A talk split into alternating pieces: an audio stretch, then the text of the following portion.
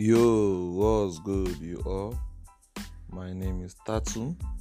Today I'm going to be talking about transformation of energy. And with that being said, the energy which we're talking about will be like what is energy transformation? But also, with that being said, I want to notify you all that this podcast is basically and precisely educational for kids.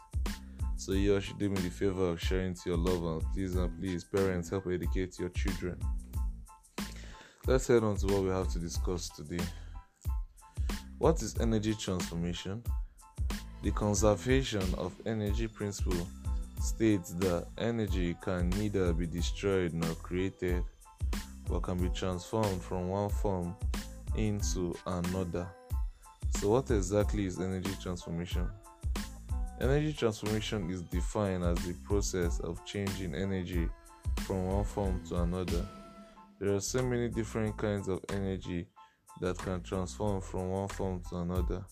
There is energy from chemical reactions called chemical energy, energy from thermal processes called heat energy, and energy from charged particles called electrical energy.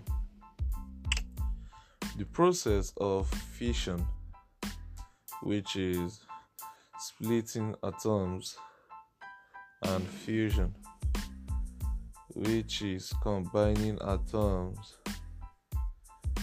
gives us another type of energy called nuclear energy. And finally, the energy of motion, kinetic energy, and the energy associated with position, potential energy, are collectively called mechanical energy. And with that being said, I hope you all paid attention. Thank you.